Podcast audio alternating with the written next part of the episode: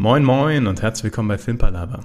Wir haben wieder eine wilde Fragerunde für euch und heute geht's wirklich komplett durch den Gemüsegarten. Viel Spaß und Intro ab.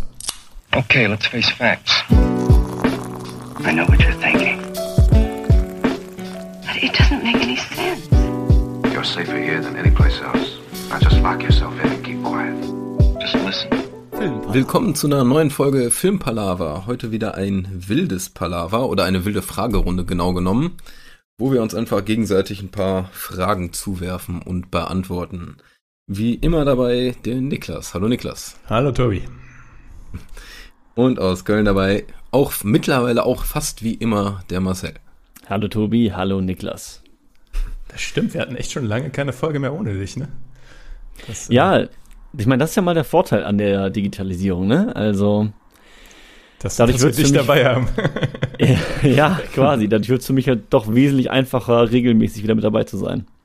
Wir hatten letzte Woche äh, kurz über YouTube gequatscht und hatten überlegt, mal drei Tage YouTube zu, wie heißt denn das? Zu fasten, You- könnte man sagen. YouTube-Abstinenz. Ja. Marcel, wie hat's geklappt? Ja, bei mir eigentlich ganz gut, aber es lag auch daran, weil ich halt ähm, ja quasi eine Woche in Urlaub war und dann dadurch automatisch Ablenkung hatte. Aber die wenigen Momente, wo ich, sage ich mal, Zeit gehabt hätte, habe ich dann tatsächlich stattdessen einfach gelesen und das äh, ging sehr gut. Also ich kam jetzt wieder nach Hause und jetzt habe ich auch wieder äh, YouTube mir äh, ein, zwei Videos ange angeschaut. Aber ich merke auch, also heute zum Beispiel war ich auch die meiste Zeit des Tages eigentlich hier zu Hause und ähm, habe was gemacht. Und ich habe nicht wie davor parallel YouTube laufen lassen, sondern tatsächlich einfach meinen Fernseher ausgelassen parallel. Respekt. Glückwunsch. Ja, ja. Niklas? Ja, äh, ich muss ehrlich sagen, es hat bei mir nicht funktioniert. Ich habe es aber auch tatsächlich äh, nicht ernsthaft versucht. Also ich habe mir zu keinem Zeitpunkt irgendwann gesagt, so jetzt höre ich äh, mal mit YouTube auf für ein paar Tage. Ähm, ich ich habe auch keine Entschuldigung vorzubringen. das Einzige, was ich sagen kann, ich kann es bis zum nächsten Mal versuchen. Ähm, ich weiß, dass ich irgendwie vorgestern oder sowas, als wir hier die Folge terminiert haben, habe ich gedacht, so, ja, jetzt wird das mit den drei Tagen ein bisschen eng. Und dann habe ich es auch direkt ganz gelassen. Ähm, ja, Ich finde die äh, Taktik aber clever, es einfach nicht zu versuchen, weil dann kann man nicht scheitern. ja, ja. nee, eigentlich, eigentlich, ich habe auch Bock auf die Challenge und äh, ich werde die auch nachholen. Aber ich bin gerade noch in meiner Koffein-Challenge und die ist schon schwierig genug. Also ja, eins, ein, eine Stufe nach der anderen.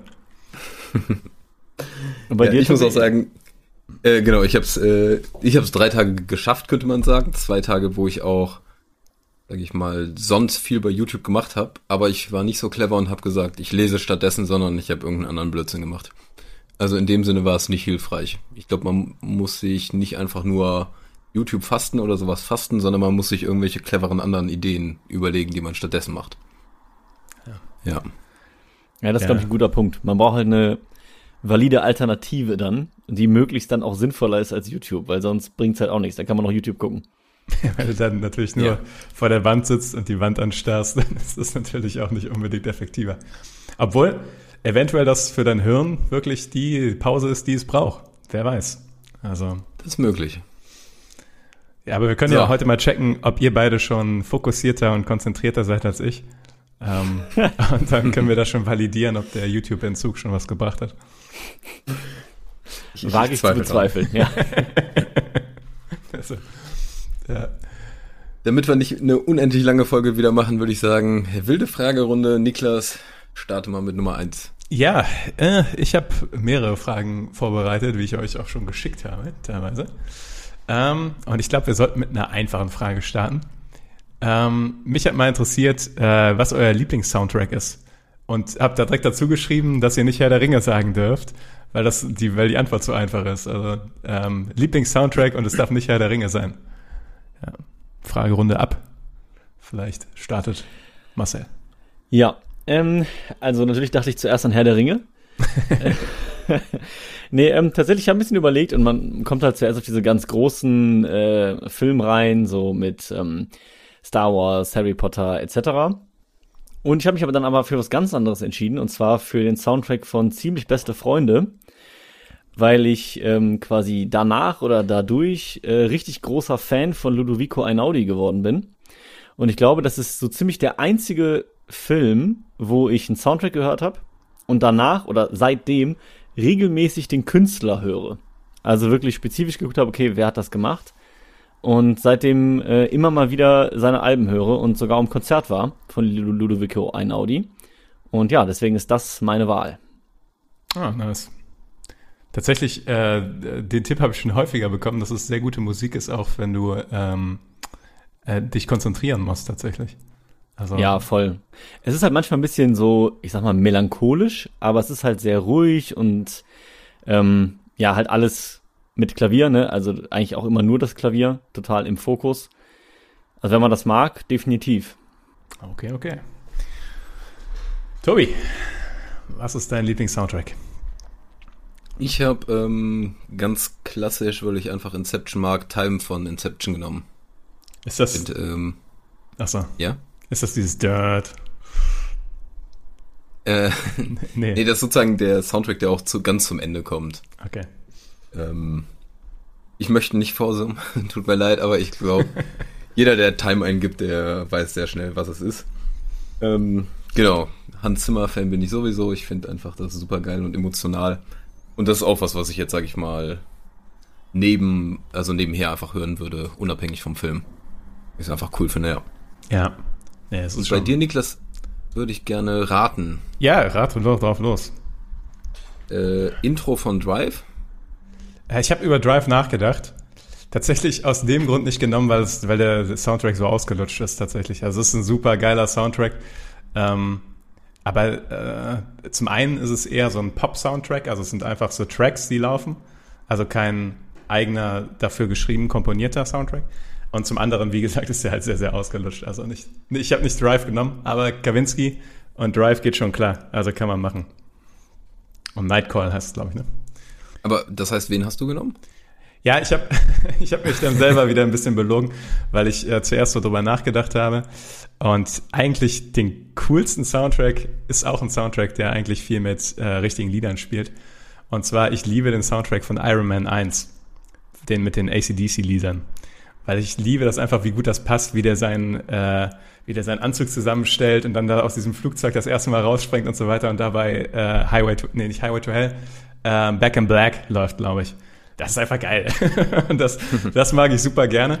Aber wenn es um äh, Original Scores geht, da mag ich super gerne die ähm, Soundtracks von dem Trent Reznor und dem Atticus Ross, die die zu den letzten Fincher-Filmen alle gemacht haben. Und die sind so ganz, zum Beispiel äh, Verblendung. Und dafür haben die auch einen Oscar bekommen tatsächlich. Die sind ganz subtil und ganz minimalistisch, aber äh, unglaublich atmosphärisch und unglaublich ja, äh, fügt sich unglaublich in das Bild ein. Ja, das ist meine Antwort auf die Frage. Ja, ich würde einfach mal weitermachen, ne? Mhm. Und zwar, ich starte auch, auch mal mit einer Frage, die ich euch zugegebenermaßen erst kurz vorher jetzt geschickt habe. ähm, und zwar äh, die Frage, wenn ihr einen Film fünfmal direkt hintereinander schauen müsstet, ihr müsstet einen Film wählen und den fünfmal direkt nacheinander sehen, welchen würdet ihr nehmen? Start Tobi. Tobi. Ja. Ja, das Ding ist, ähm, ich habe die Frage noch aufgeschrieben, aber da du es eben erst geschickt hast, habe ich vergessen, mir eine Antwort zu überlegen. Niklas. Oder ich habe nee, ich, ich sag einfach äh, fix jetzt aus dem FF raus. Ähm, man braucht ja irgendeinen Film mit wieder wieder Guckwert und da würde ich dann einfach in ähm, Shutter Island nehmen, weil du da auf viele Dinge achten kannst. Ich glaube, der zieht einen nach dem fünften Mal vielleicht auch ein bisschen runter, aber ich nehme jetzt einfach. Mhm. Ich, ich habe auch direkt an Nolan-Filme gedacht. Oder direkt an Memento oder Tenet gedacht. Tenet einfach, um ihn zu verstehen. Memento, um ihn wirklich zu durchblicken. Und ich glaube, ich würde eher mit Memento gehen. Also Memento fünfmal gucken, da kann man, zieht man immerhin dreimal noch was raus oder sowas. Oder viermal sogar. Ähm, ja, Memento, würde ich sagen. Ja, kann ich nachvollziehen. Tatsächlich, ich habe über, ich habe da ein bisschen länger drüber nachgedacht weil ich auch erst sowas im Kopf hatte. Dann dachte ich mir, okay, das ist aber auch hart anstrengend. Wenn ich mir vorstelle, ich muss fünfmal nacheinander konzentriert einen Nolan-Film gucken, dann bin ich aber nach dem zweiten, dritten Mal wahrscheinlich schon kognitiv richtig im Eimer. Das ist natürlich richtig. Und dann dachte ich mir, okay, ich brauche irgendwie auch ein bisschen was Seichtes, aber es darf auch nicht die ganze Zeit nur Action sein. Und jetzt gehe ich wieder mit einem mit einem Tipp. Den ich letztens schon empfohlen habe, wo ich schon viel Spott für bekommen habe. Oh nein. Aber ich würde tatsächlich Transformers nehmen. weil, weil ich finde den einfach, ja, ich finde den einfach so richtig schön seicht unterhaltsam. So, da muss ich mich nicht groß drauf konzentrieren. Trotzdem hat er irgendwie nice Action, der hat ein paar Slow-Mo-Sachen, der ist aber auch nicht die ganze Zeit nur Action-Geballer im ersten Teil. Das ist dann Ja. später halt so, aber im ersten Teil hat er auch immer so slowere Passagen. Hast du noch ein bisschen was zu gucken parallel, du hast schöne Autos und bla. Und Und, Megan Fox. ja, Megan Fox, klar. Und ähm, von daher äh, dachte ich mir, ja, das ist so was Seichtes. Ich glaube, das würde man ganz gut hinbekommen, die Zeit damit zu überbrücken.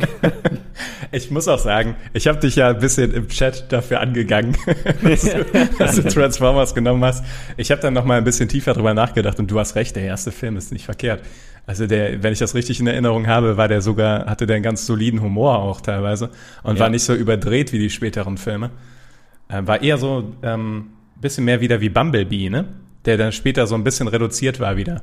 Also nicht ganz dieses ganz große zerstörungswütige, die Großstadt Eben. wird zertrümmert. Eben. So. So, ja, da, ging es ja erstmal darum, diese Story halt irgendwie so einzuleiten und das war auf jeden Fall, würde ich sagen, der beste von denen. Und ich habe da noch so ein paar Szenen im Kopf, die ich halt übelst nice fand, so, ähm, wenn die dann das erste Mal auf so einen Decepticon treffen und der Decepticon, der verwandelt sich in so ein Polizeiauto. Ja, jo, jo, jo. Und Ich dann äh, gibt's so eine richtig geile Szene, wie die aus so einem alten Fabrikhaus, wo die so kurz gegeneinander gekämpft haben. Ähm, da sammelt Bumblebee dann irgendwie hier den Sam, glaube ich, heißt der, ne? Meine ich. Ähm, ja, Sam Witwicky. Den ähm, sammelt er ja dann so ein irgendwie, indem er den so, keine Ahnung, einfach in sein Auto reinballert. Und dann kommt so ein richtig geiler Rock-Sound und du siehst so von, von vorne aus so 500 Meter Entfernung, wie erst dieser, ähm, was ist das nochmal, ein Camaro, glaube ich, wie der Camaro erst so aus so einer Rauchwolke rausgeflogen kommt, über so eine kleine Rampe und dann dahinter dieses Polizeiauto. Und es ist einfach, es ist so einfach, aber es freut mich einfach. Es macht mir einfach Spaß. Oh, ich muss mich übrigens noch korrigieren. Das, äh, ich habe eben was Falsches gesagt. Ich habe gesagt, ich will auch einen Nolan-Film nehmen. Und mir ist dann während meiner Aussage eingefallen, äh, Shutter Island ist ja von Scorsese und nicht von Nolan. Ja, er kam so gleich raus, ja, das stimmt. Also, aber irgendwie verbinde ich Shutter Island auch immer mit Nolan, weil auch Leonardo DiCaprio dabei und auch kaputte Struktur vom Film und so weiter. Ja. Ja, verständlicherweise. Ja, Tobi, was ist denn deine erste Frage? Ich starte einfach mal mit meiner schwierigsten Frage oder mit meiner längsten, die ich euch aber auch geschickt habe. Und zwar, weil die Oscars ja aktuell voll an einem vorbeigehen Ah, oder vorbeigegangen sind. Die sind ja irgendwann demnächst, ich weiß nicht mal wann. Ähm, acht Filme wurden auf jeden Fall nominiert für den besten Film. Und wen davon würdet ihr am liebsten sehen? Beziehungsweise zum Teil weiß ich, Niklas hat auch schon mal was gesehen davon, aber ja, Niklas, starte einfach mal. Ja, äh, ich, aber du hast, erstmal hast du mich komplett schockiert mit der Sache, dass die Oscars ja irgendwie stattfinden. Ich habe das wirklich auch, wirklich auch überhaupt nicht auf dem Schirm gehabt. Äh, Und dann natürlich direkt äh, ein bisschen auch in die Recherchen eingestiegen. Ich habe tatsächlich von den acht Filmen zwei gesehen, ähm, nämlich Sound of Metal und Mank. Ähm, Mank ist von David Fincher, deswegen. Und den habe ich auch erst heute gesehen tatsächlich. Ähm, als ich deine Frage und die Oscars so in mein Universum so reingespült wurden, habe ich gedacht, so ja, okay, das ist für einen Sonntag gar nicht so verkehrt. Ähm, sind beides gute Filme, aber wenig von denen, die ich noch nicht gesehen habe, gerne sehen würde, ist Nomadland äh, mit Francis McDormand. Die sah interess am interessantesten aus von denen, die, wo ich jetzt mal so kurz, kurz da so drüber geskippt bin. Und ihr nickt gerade schon so im, im Zoom-Call. Ich glaube, es ist bei euch wahrscheinlich ähnlich. Aber Marcel, kannst du ja mal sagen. Ja, ich hatte dieselbe Wahl, weil ich zum einen äh, Francis McDormand halt in äh, Three Billboards Outside Ebbing, Missouri überragend fand und ich mich einfach auf den äh, nächsten Film mit ihr freue, so als Schauspielerin. Und dann trifft es sich halt bei mir auch perfekt, dass der Film auch noch thematisch was ist, was mir, glaube ich, generell gut gefällt. Sowas eher mit vielen Landschaften, mit so Roadtrip-mäßig so ein bisschen, so, ähm, ja, hoffentlich schönen Bildern, ähm, einer relativ, weiß ich nicht, nicht so einer aufgeplusterten Story, sondern wahrscheinlich auch wieder sowas, so eine relativ kleine Geschichte um verschiedene Personen, ähm, nicht so groß aufgepusht. Also ich habe da richtig Bock drauf. Aber mich würde auch mal interessieren, weil ich hatte nämlich als zweites hatte ich ähm, auch diesen Sound of Metal heißt der, ne? Ähm, überlegt, weil ich dachte, okay, ist das vielleicht wieder sowas so Richtung so Whiplash, äh, keine Ahnung. Aber ich glaube eher nicht. Ne? Es geht am Anfang um Musik, aber dann nicht mehr so richtig, oder? Niklas, mal so ganz kurz nur. Würdest du ihn empfehlen zu sehen oder wie war dein Eindruck? Auf jeden Fall. Ist ein wunderschöner Film, äh, auch sehr traurig. Aber es geht um einen ähm, Schlagzeuger von einer Metalband, der taub wird. Ähm, am Anfang vom Film erhört, erhält er einen, einen Hörsturz. Und äh, das ist natürlich für, einen für einen Schlagzeuger von einer Metalband, also der verdient damit auch sein Geld, natürlich die absolute Vollkatastrophe. Und er zieht halt mit seiner Band, die nur aus ihm und seiner Freundin besteht, die die Sängerin slash Gitarristin ist, ähm, ziehen die halt durchs Land und dann merkt er, dass er währenddessen taub wird. Und dann funktioniert das natürlich nicht und daraus entwickelt sich ein wirklich sehr äh, krasses Drama. Und das ist sehr ähm, realistisch gehalten. Und äh, ja, kann ich dir empfehlen. Und ist auf Prime, glaube ich, wenn ich das richtig im Kopf habe. Kann Ach, nice. Ja. Also ganz ehrlich, wenn er auf Prime ist, dann habe ich vielleicht heute Abend noch was zu tun. Ja. Ich glaube, ich habe den auch vor irgendwann mal in unseren Wochenempfehlungen rausgehauen. Ja, hat's. er. Ja. Genau. Und Nomadland hätten wir ja auch schon mal in unseren, ich glaube, unser Ausblick auf 2021, da hatten wir den schon mal näher diskutiert. Ja, wäre auch meine Wahl übrigens. Und ähm, wer aber auch noch nominiert war, war äh, The Trial of the Chicago Seven. Den, äh, der ist auch schon äh, sichtbar, also den, der ist glaube ich bei Netflix oder sowas. Ich hatte ihn geguckt, ist gut, definitiv, aber nicht jetzt ein Film, finde ich, der unter die besten acht sollte.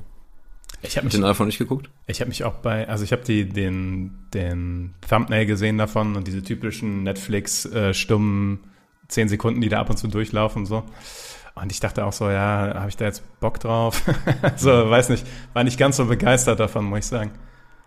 Ich, ist, Ja. ist auch bei Mank auch, ne? Ich habe Mank gesehen und ähm, der ist gut, der ist auch schwarz-weiß und ist halt thematisch über Hollywood, ne? Und über Drehbuchautoren im 1930 bis 1940. Also der ist interessant, aber der gehört eigentlich meiner Meinung nach nicht unbedingt in die besten Filme eines Jahres.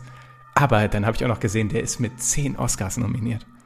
Und Uff. der Film ist gut, also den kann man machen, aber mit zehn Oscars, daran merkst du sofort, dass es einfach nicht viel gab in diesem Jahr und Hollywood natürlich Filme mag über Hollywood. Also, Ja, ja, das stimmt, ja. naja. Ja, next one dann, würde ich sagen. Ach, bin ich dann schon wieder? Niklas wieder, ne? Das war eine schnelle Runde für unsere Verhältnisse. Ähm, Vielleicht nehme ich jetzt mal eine, wo wir ein bisschen diskutieren können. Äh, ihr müsst auf eins von beidem für immer verzichten, auf Serien oder Filme. Bei der Frage war ich mir nicht ganz sicher, ob wir das nicht schon mal hatten. Ja, ich, ich glaube, ich glaube schon tatsächlich. Ja? Aber ich wüsste auch nicht mehr, was ich da geantwortet habe. Das wird jetzt super, wenn man dann die andere Folge hört und das genau gegengesetzt ist von den Antworten her. Ja, Serien oder Filme? Wofür entscheidet ihr euch? Ja, ähm, ja, ist natürlich ultra schwierige Frage, weil natürlich will man auf keins von beidem verzichten. Es ist natürlich äh, Pest oder Cholera. Aber ich habe mich am Ende tatsächlich für Serien entschieden, ähm, weil ich dann doch, ja, keine Ahnung, so ein Film ist halt, das verbinde ich auch direkt wieder mit Kino und mit so einem besonderen Erlebnis so. Man nimmt sich halt irgendwie diese zwei Stunden Zeit und hat so ein Event und das ist in sich abgeschlossen. Und das heißt, das kann ich auch mal wirklich einen Abend dafür einplanen und dann ist das auch damit erledigt. Bei einer Serie ist es halt direkt immer so ein Commitment. Und ähm, deswegen, ja, ich glaube, dieses, ich kann dann lieber jeden Abend einen anderen Film gucken, die Option habe ich ja trotzdem, aber ich kann halt nicht jeden Abend eine andere Serie gucken zum Beispiel. Weil da muss ich ja erstmal, also ich finde das schwieriger, als ähm, sich mit Filmen dann quasi durchzuschlagen über diesen Zeitraum. Deswegen habe ich mich dafür entschieden, dass ich äh, Serien in, in diesem schwierigen, in, bei dieser schwierigen Frage cutten würde. Tobi. Also Serien würdest du nicht mehr gucken wollen. Ja, schon Also gucken nicht wollen, mehr aber- dürfen. Genau, Ja, ja, ja. ja. Ja. Ja, das ist äh, schön, da können wir nämlich auf jeden Fall zusammen noch einen Film gucken. Weil ich bin auch, äh, ich müsste auch die äh, Filme beibehalten, auch wenn Serien einen schön begleiten können, was natürlich über eine längere Zeit immer cool ist. Aber ich finde dann doch Filme, ja, die sind einfach emotionaler, toller, cooler. Und was immer noch geht, sind ja auch mehrteilige Filme im Notfall, wenn es mal viel Futter gibt. Also ich würde auf jeden Fall auch gerne die Filme beibehalten und die Serien dann aber mit Schmerzen äh, cutten. Ja. Ja, da sind wir offensichtlich alle einer Meinung. Also ich habe genau die gleichen Gründe wie ihr. Ähm, müssen wir nicht lange drüber reden. Ich habe auch Serien schweren Herzens da gestrichen und würde auch nur die Filme nehmen. Okay. Heißen ja Vor auch allen Dingen- Filmpalaver, ne? Und nicht Serienpalaver. richtig, richtig. Ähm, vor allen Dingen, ich dachte mir, der einzige Kontrapunkt, den ich wirklich gehabt hätte, wäre, dass man eben Charaktere viel kleiner zeichnen kann und viel genauer und ähm, dann dachte ich mir aber, es gibt auch viele gute Filme, die das trotzdem innerhalb dieser zwei Stunden schon sehr, sehr, sehr gut schaffen. Also natürlich, du kannst dann halt nicht jedes kleine Detail nochmal ausarbeiten vielleicht oder ähm, dann hast du halt aus der Kindheit irgendwie nur ein, zwei Events, die dann was darstellen sollen und eben nicht 10 bis 20. Aber für die Aussage oder für die Charakterdarstellung reicht es mir dann vielleicht trotzdem. Also, ähm, deswegen, der Film macht es halt kompakter, dabei geht vielleicht ein bisschen was verloren, aber der Anteil dessen, was verloren geht, finde ich, wiegt das andere halt nicht auf. Es ist wirklich erstaunlich, ne? Auch wenn man teilweise überlegt, was in, in der Zeit von einem Film geschafft werden kann. Und wenn du dann an gewisse Serien denkst und dann denkst du an manche Charaktere und denkst du so, das haben sie teilweise in Filmen besser hinbekommen als in der ganzen Serie. Also, Ja, finde ich auch. Marshall. Ähm, ich mach mal eine Frage, die ich euch nicht vorher geschickt habe, die aber finde ich auch relativ, ja, simpel ist. Und zwar würde mich mal interessieren, besitzt ihr Filmplakate? Und wenn ja, von welchem Film oder Filmen? Und von welchem Film hättet ihr gerne ein Filmplakat? Also ich habe auf jeden Fall mal viele Filmplakate besessen, weil ich das immer ganz cool fand und früher mein ganzes Zimmer zugekleistert hatte mit allem Möglichen. Also ich hatte ähm, klassisch von Pulp Fiction das, von Inception, von Californication, auch wenn es eine Serie ist. Aber mittlerweile habe ich tatsächlich kein einziges mehr. Einfach auch, weil ich nicht genug Wand dafür habe, sage ich mal. ja. Und hätte ich gern ein Filmplakat, was ich cool fände, wäre ähm, ich habe jetzt keinen genauen Film im Blick, aber ich mag vom Stil her einfach diese ganzen alten Filmplakate, also die, ich sag mal, vielleicht so aus den 30ern oder sowas, die irgendwie noch so einen coolen Stil haben und sowas. Sowas kann ich mir gut vorstellen, ja. Niklas? Ja, ähm, für alle, die meine Wohnung kennen, die wissen, dass äh, es früher tatsächlich in der WG, in der ich wohne, so war, dass Stimmt. die komplette, dass zumindest das komplette Wohnzimmer und der Flur mit Filmplakaten tapeziert waren, also wirklich von oben bis unten, äh, inklusive einem riesen Banner von äh, von Bilbo, also äh, allerdings von der Hobbit, aber trotzdem ein riesen Banner von Bilbo Beutlin. Ähm, äh, alles weg, tatsächlich. Und ich habe auch tatsächlich nichts mehr davon. Also äh, bei mir war es aber eher so, dass irgendwie eine, keine, keine Ahnung, andere Phase bei mir angebrochen ist und dann sind alle Filmplakate tatsächlich rausgeflogen. Ähm, deswegen, wenn ich, also ich würde jetzt mir auch tatsächlich wahrscheinlich kein Filmplakat mehr aufhängen. Allerdings, was ich hier hängen habe, was ich mir auch prinzipiell aufhängen würde, sind so ähm, Gemälde, die auf ähm, Büchern oder Filmen basieren. Also ich habe beispielsweise äh, ein Bild von einer Szene in Dune hängen im Flur. Ähm, und es gibt zum Beispiel von Game of Thrones, weiß ich, so einen Künstler, der so ganz prägnante Szenen halt dann auf Ölgemälde malt und so weiter. Und da, das, da würde ich noch mitgehen. Da hätte ich teilweise noch Bock drauf, weil die wirklich super geil aussehen teilweise. Also, ähm, ja, aber keine Filmplakate mehr hier. Marcel. Ja, ähm, also ich hatte nicht wirklich mal so viele Filmplakate so wie äh, ihr. Ich hatte oder besitze ein Plakat von Breaking Bad, was ich aber aktuell auch nicht ähm, aufgehangen habe tatsächlich. Ähm, aber ich dachte mir, wenn ich jetzt noch mal ein Filmplakat irgendwie ja mir aussuchen könnte, dann hätte ich glaube ich gerne eins von vom Joker von Dark Knight. So einfach weil ich Heath Ledger da so überragend fand und ähm, ich mir das auch sehr cool als Plakat vorstellen kann. Ähm, aber ich finde das, was du sagst, eigentlich Niklas auch ziemlich cool, wenn ich drüber nachdenke. Halt nicht so äh, Filmplakatmäßig im Sinne von, dass dann auch der Titel steht und dann hat man da diese Figur, sondern so als Szenenbild finde ich eigentlich fast noch nicer tatsächlich. Wenn das dann wirklich so eine Szene ist, die man so, ja, die für einen selber so total rund war und perfekt gepasst hat, dann ist das ja repräsentativ für den Film. Also ich glaube, das fände ich tatsächlich auch, wenn ich mir dann wirklich was aufhängen müsste, auch die coolere Option. Es gibt auch so richtig geiles Artwork zum Beispiel äh, von den ganzen Marvel-Figuren und sowas. Also wenn man da Fan von ist und dann auch so in Plakat-Style. Das glaube ich auch noch ganz cool. ist, glaube ich, auch der Schritt irgendwie von Studentenbude zur Bude, in der du wirklich wohnst, wenn du arbeitest, ne? Irgendwie gefühlt so ein bisschen. Aber bei Studentenbuden müssen irgendwie ein paar Filmplakate haben. Also so, so ein Fear and Loafing Plakat oder sowas muss da irgendwo hängen. Und das hatte ich auch. Das hatte ich auch, selbstverständlich. Ja. Okay, dann ist Tobi wieder dran hier. Aber wir kommen halbwegs Genau. schnell durch. Ich bin eigentlich Ja, ist ja auch mal gut. Ja. Ähm, und zwar, ähm, wenn ihr Kameramann wärt, hättet ihr, sag ich mal, vier Optionen. Und zwar, dass ihr eine Kamera per Drohne bedient, also für einen Film, mit so einem coolen Kamerawagen, Classic-Rumfahrt, so einen Kameraschwenkkran habt oder so eine Steadicam, die ihr so umgebunden habt. Was von den vier Sachen findet ihr am coolsten? Oder wo hättet ihr am meisten Bock drauf? Oh, da kommt es aber sehr auf die Szene an, die man filmen will, oder? Also, äh, ich, ich sag mal einfach so, du äh, musst dich jetzt für eins entscheiden und das ist einfach dein Job jetzt. achso, okay. Okay, gut. Ähm, gar nicht einfach. Ähm, aber ich glaube, ich würde nicht die Drohne nehmen, tatsächlich, weil mir das zu, zu abgehoben ist, also tatsächlich zu weit weg vom Geschehen, obwohl ich das interessant finde.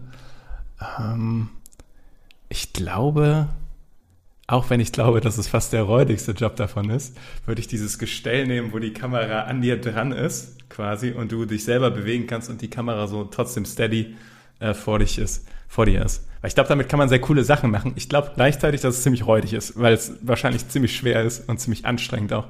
Und wahrscheinlich sind das auch hart arbeitende Kerle und Frauen, die das machen. Ja, was ja. Ja, es ist ein bisschen langweilig, weil ich hätte genau, ich hätte genau dasselbe gesagt. Ich glaube auch, dass es der anstrengendste Job ist von allen, weil diese Kamera, du hast ja dann noch Gegengewichte, das muss ja alles austariert sein.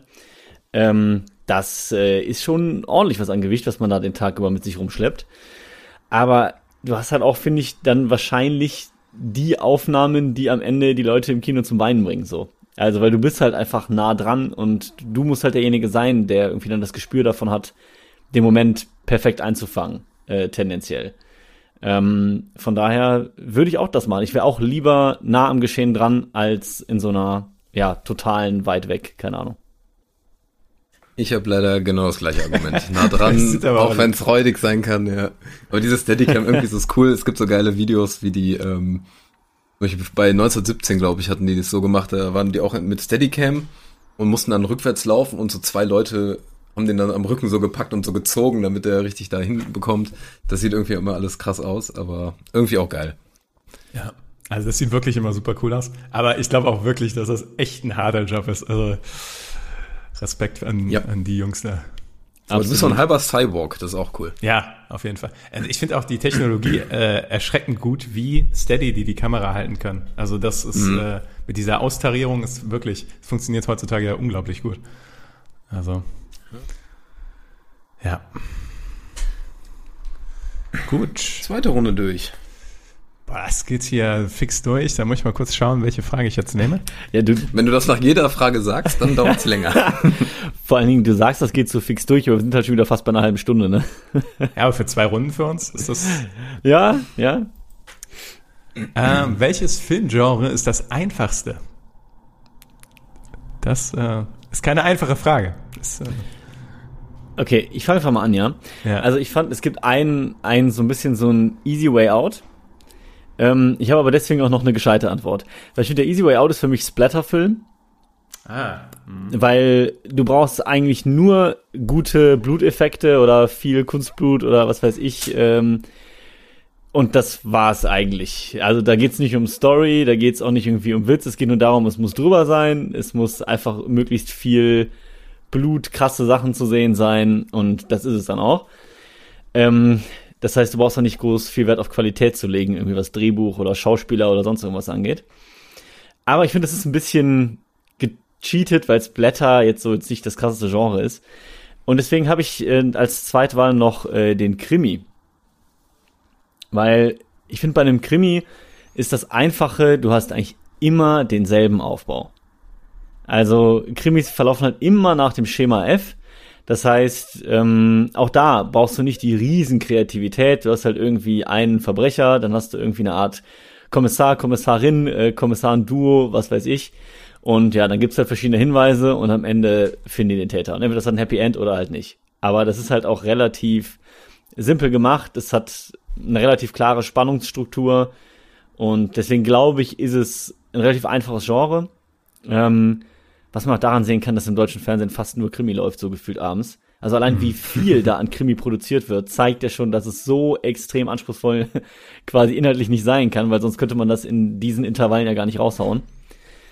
Ähm, daher wäre das meine ja, Alternativantwort. Das ist eine gute Ja, ich bin auch so, bin auch so vorgegangen, ähm, so Ausschlussprinzipmäßig. Bei einer Komödie musst du den Humor treffen, beim Drama brauchst du die Emotionen und so weiter. Und bin dann halt am Ende einfach bei Horror. Also ist fast Blätter, aber ich bin da jetzt hängen geblieben. Beim Krimi dachte ich mir, da musst du immerhin noch versuchen, so ein bisschen, bisschen Storyline und vor allem Spannung zu halten. Zumindest immer, ich- wenn du einen guten Film haben willst.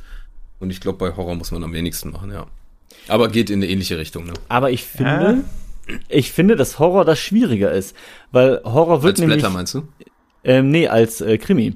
Weil bei, bei einem guten Horrorfilm, du musst ja erstmal diese, da musst ja, bei einem Horrorfilm musst du ja diese Spannung wirklich aufrecht erhalten. Also jemand, der einen Horrorfilm schaut, der will ja da sitzen und diesen Nervenkitzel haben. Und wenn du das nicht schaffst, wenn du über Kameratechnik, über Schnitttechnik, ähm, über Musik und so weiter, dann guckst du den Horrorfilm und empfindest einfach gar nichts. Und du bekommst überhaupt nichts. Und bei einem Krimi habe ich das Gefühl, ja, du hast halt diese Grundstory und wenn es auch nicht so spannend ist, ja, aber der Film funktioniert irgendwie trotzdem, weil es gibt ja diese grobe Storyline, die halt immer funktioniert. Und beim Horrorfilm musst du dir schon überlegen, wie schaffe ich das denn überhaupt, dass die, wo trigger ich die Leute denn mit und so weiter. Also ich finde, das ist anspruchsvoller. Ich finde gerade bei einem Krimi funktioniert es halt eben nicht, weil deshalb finde ich ja eigentlich, also ist ja für mich meine persönliche Meinung, äh, ich finde die meisten Krimis halt einfach öde und blöd. Und das liegt daran, dass da einfach nicht genug äh, ja, Arbeit reingesteckt wird, dass die einfach zu einfach produziert werden. Also die Frage ist vielleicht auch ein bisschen zu simpel gestellt. Ich meine natürlich, welches Genre ist, ist das einfachste und da das einfachste, einen guten Film zu machen. Ne? Also weil ich, bei- ich finde, bei beiden Genres, bei Krimi und bei Horror, kann man sagen, einen schlechten Krimi und einen schlechten Horrorfilm zu produzieren, ist relativ einfach. Also ähm, jetzt ist Ja. die Frage, wo, welches Genre ist, ist leichter, einen guten zu produzieren? Und da glaube ich auch, dass ein Krimi da einfacher ist tatsächlich. Also ja, aber es, es ist auch so ein bisschen so eine subjektive Entscheidung, weil es gibt so Aber dann wenig. denk mal an es gibt so Paranormal wenig. Activity. Einfach so eine simple Cam und wie krass man das. Ja. Also klar, ist das viel Aufwand und sowas, aber also viel Ideen, die man dafür braucht, aber der Aufwand ist super. Ja, Paranormal Activity ist ein guter, ist ein gutes, gutes Argument tatsächlich. Die haben ja auch sehr gut funktioniert, ne? Ja, das jo. stimmt. Und auch Rack, ne? So diese mit dem Hand, Zum- Handheld, äh, Kameras und so weiter. Ist ein Licht Argument. aus und fertig. paar Geräusche Ja. rein. Ja, ist, ist schon richtig. Wenn man danach geht, dann ist es schon auch eine gute Antwort auf jeden Fall. Was hast du denn, Niklas? Ja, ich habe mir da so ein bisschen selbst ins Knie geschossen. Das mache ich bei meinen eigenen Fragen ganz gerne. ähm, weil ich habe das nicht so auf Production-Ebene gesehen oder sowas, sondern so auf Story-Ebene. Und ich habe gedacht, so was ist das Einfachste, was man machen kann, irgendwie storymäßig. Und ich glaube, ein Western, ein Spaghetti-Western zu machen, storymäßig, ist sehr einfach.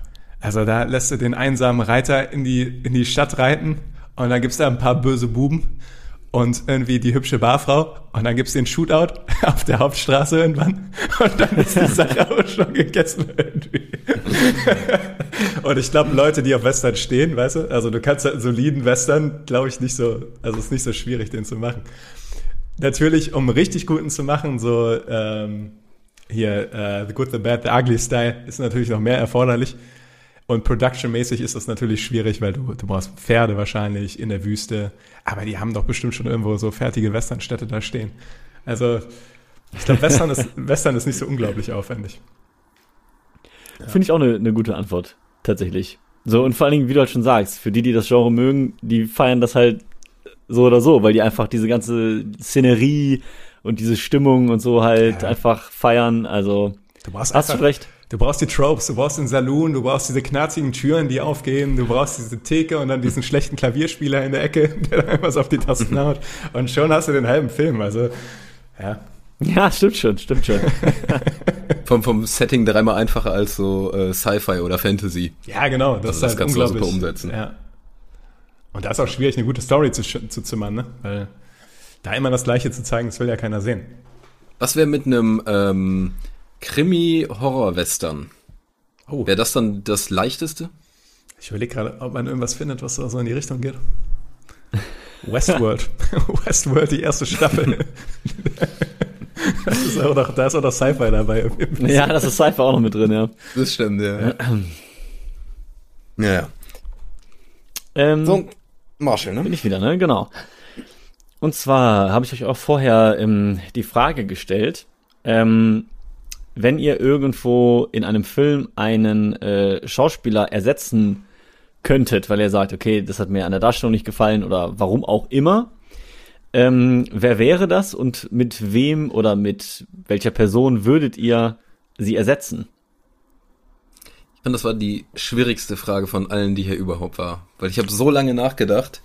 Ich hab meine, bin meine Filmlisten durchgegangen, Filme, die ich cool finde, aber die Filme, die ich cool finde, die sind zu 99 Prozent, finde ich, haben die, sind das auch meine Lieblingsschauspieler und sowas. Deshalb will ich da niemanden ersetzen. Und dann habe ich äh, Independent-Filme gesucht, unter der Hoffnung, dass da vielleicht einer ist, wo einer nicht so cool ist und mit einem coolen Schauspieler und einer coolen Schauspielerin, der dann mehr gehypt würde. Habe ich alles nicht geschafft und deshalb ist äh, habe ich wirklich sehr lange nachgedacht und meine Antwort ist auf eine Serie, aber auf A Band of Brothers gefallen. Mhm. Ähm, das ist ja immerhin noch so eine, ich sag mal, ist ja nah an einem Film dran. Ja, ja echt, Miniserie. ähm, Genau, eine Miniserie, auch sehr hochqualitativ. Und zwar ähm, Damien Lewis heißt der. Der hat das super gemacht, also überhaupt nichts gegen den. Der spielt den Captain Winters. Ich weiß nicht, ob der Ja, so klar. ein bisschen Der Rot- bildlich parat Der ist. Rothaarige. Genau. Ja. Und ähm, mit wem ich den gerne einmal neu besetzt sehen würde, wäre der Schauspieler Marcel Gewehr. Weil ich mir das, weil ich das eigentlich richtig geil fände. Ich sag mal, optisch zumindest halbwegs nah dran. Und man würde dich einfach mal in so einer richtig ernsten, krassen äh, Rolle sehen, wo man dich da sonst eher, sag ich mal, ein bisschen mehr in dem Komödiantischen gesehen hat. Ähm, Fände ich super geil. Cheesy Antwort. Gefällt mir. Gerne. Ich, ich würde annehmen, sagen wir es mal so. Ich glaube, das könnte deine Karriere auch nochmal in andere Ebenen heben, tatsächlich. Eventuell einen kleinen Push geben, ja. kleines, kleines Band of Brothers drehen. aber tatsächlich finde ich erstmal gut, was du da genommen hast, Tobi, weil ich fand den immer ein bisschen ähm, stoisch zumindest. Also ich meine, das war ganz für die Rolle nicht verkehrt, ähm, aber der hatte kein Riesenspiel, der Schauspieler äh, vom, von den Winters. Aber es hat trotzdem irgendwie gepasst, also hat der Serie nicht geschadet. Aber, Nee, das auf keinen Fall. aber Marcel, ja, Ja, ja, als, ja, ja. als Hauptmann da am Ende. Ah, schön. Sehr schön. Ja, Niklas, ich bin gespannt, was du gewählt hast. Ich habe einen Running Gag gewählt, äh, weil ich das irgendwie gefühlt bei jeder zweiten Frage sage. Und zwar würde ich gerne Diane Krüger in Troja ersetzen. Und zwar durch äh, Charlize Theron. Ähm, 2004 war Troja.